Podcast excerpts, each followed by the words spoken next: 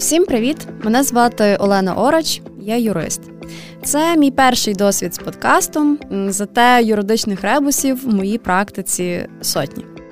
Тож запрошую вас в правовий радіолекторій. Ми підготували для вас декілька блоків. Теми ми, звичайно, обрали з життя, тобто все те, з чим ви найчастіше приходите до мене як клієнти. Сьогодні починаємо з інтелектуальної власності.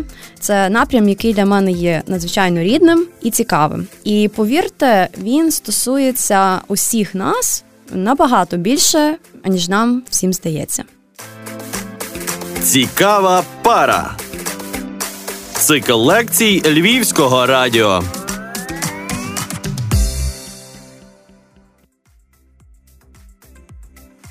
Чому варто реєструвати інтелектуальну власність і захищати це право власності? По-перше, ми всі прямуємо до Євросоюзу. А ми всі знаємо, що у Євросоюзі з цим строго. По-друге, нам нарешті потрібно ставати більш цивілізованими і в цьому контексті. Простими словами, порушення авторського права це крадіжка. З останніх новин в правовому полі це те, що Верховна Рада взялася усувати прогалини в чинному законодавстві. Про що йдеться? 1 липня 2022 року Верховна Рада України підтримала в першому читанні законопроект номер 5552 з позначкою 1 про авторське право і суміжні права. Тепер у юридичному полі спробують окреслити, що належить до об'єктів інтелектуальної власності, а що ні. А також врегулюють інші важливі питання щодо майнових прав. Це важливий крок до того, щоб синхронізувати українські закони до норм законодавства Європейського союзу в частині, що стосується надійної правової охорони авторського права. Ми ж усі знаємо, що власність це щось моє, непорушне. Чомусь звиклося, що не можна заходити до чужих будинків, брати без дозволу чужі речі, але чужі твори, інтелектуальну діяльність, будь ласка, у нас ця проблема критична, але не лише в Україні. Є труднощі в цій сфері. За оцінками, 2,5% або майже половина трильйона доларів імпорту в усьому світі є контрафактною і піратською продукцією. Це означає, що нам потрібно більше задумуватися над цими поняттями, вивчати, щоб власне поважати інтелектуальну діяльність інших. Отже, інтелектуальна власність та, що створена в результаті творчої чи інтелектуальної роботи. Якщо говорити більш юридичною термінологією, то ця власність регулюється такими основними законами, як Цивільний кодекс України, Закон України про авторське право і суміжні права і так далі. Сюди ми відносимо і патенти, і винаходи, і корисні моделі, і авторські та суміжні права, права на сорти рослин, торговельні марки. До речі, а чи знали ви, що діти теж можуть бути власниками прав на інтелектуальну власність?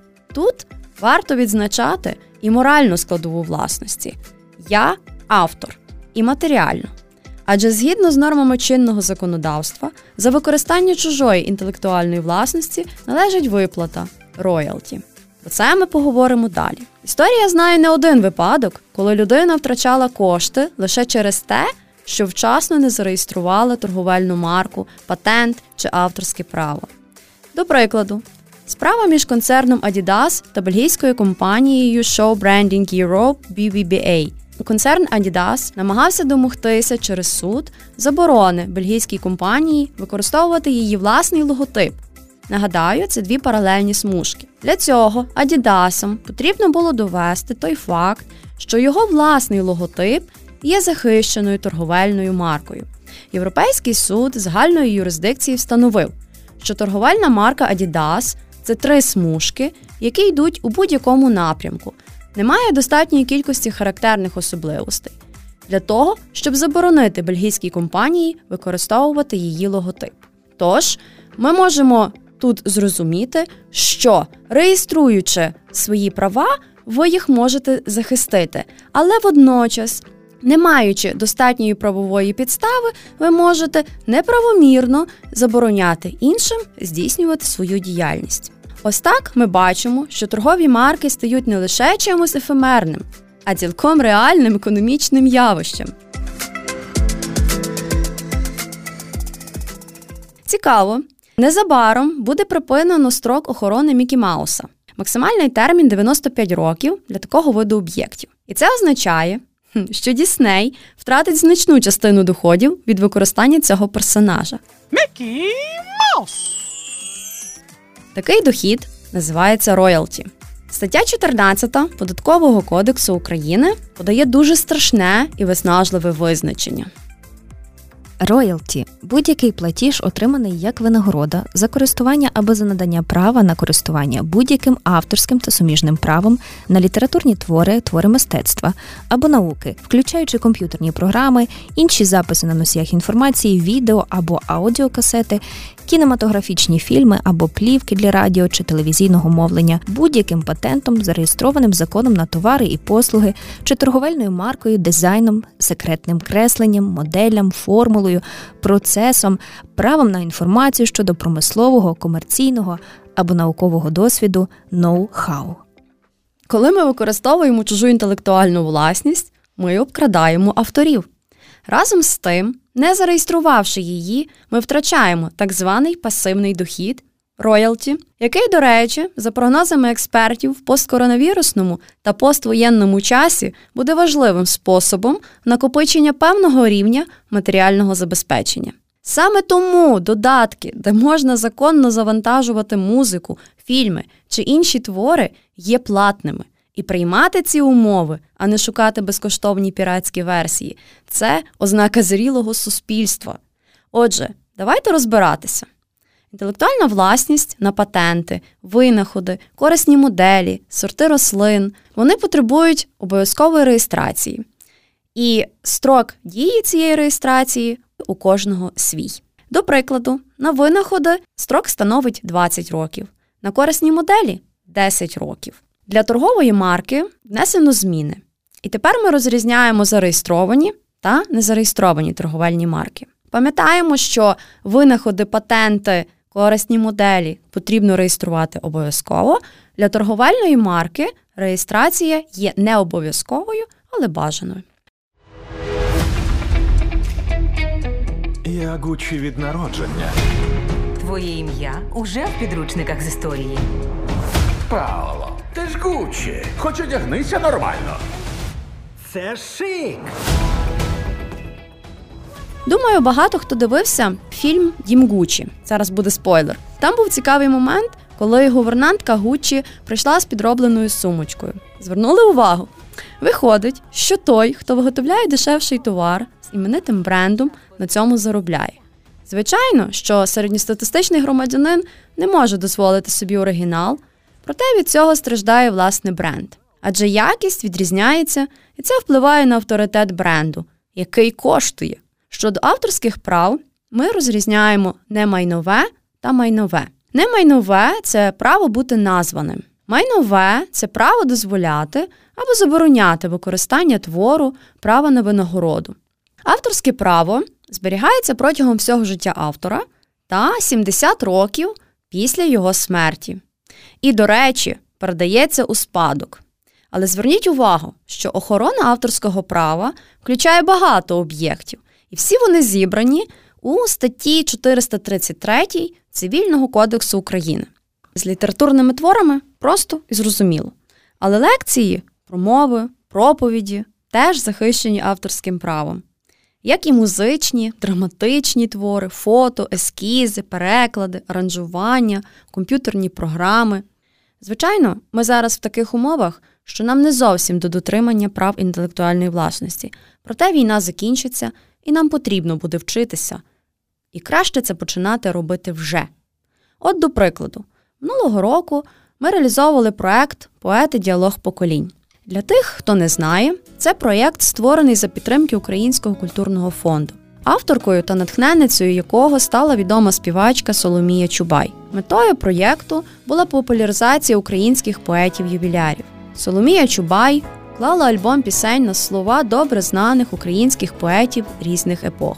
Детальніше з діалогом поколінь можна ознайомитись у соцмережах та на сторінках учасників проєкту. До чого я саме тут можна побачити суть авторського права. До прикладу, після смерті Лесі Українки минуло вже більше 70 років. Відповідно, таку поезію можемо використовувати вільно. Та чи з усіма письменниками так просто? Якщо ж це, до прикладу, вірші Павла Тичини, то щоб їх використовувати, потрібно просити дозволу. Цікаво, що правові колізії трапляються навіть в таких питаннях, і ми знайшли недосконалі законодавства та своєрідну прогалину, а саме спосіб спадкування. Про це детальніше розкажу вже в наступних епізодах.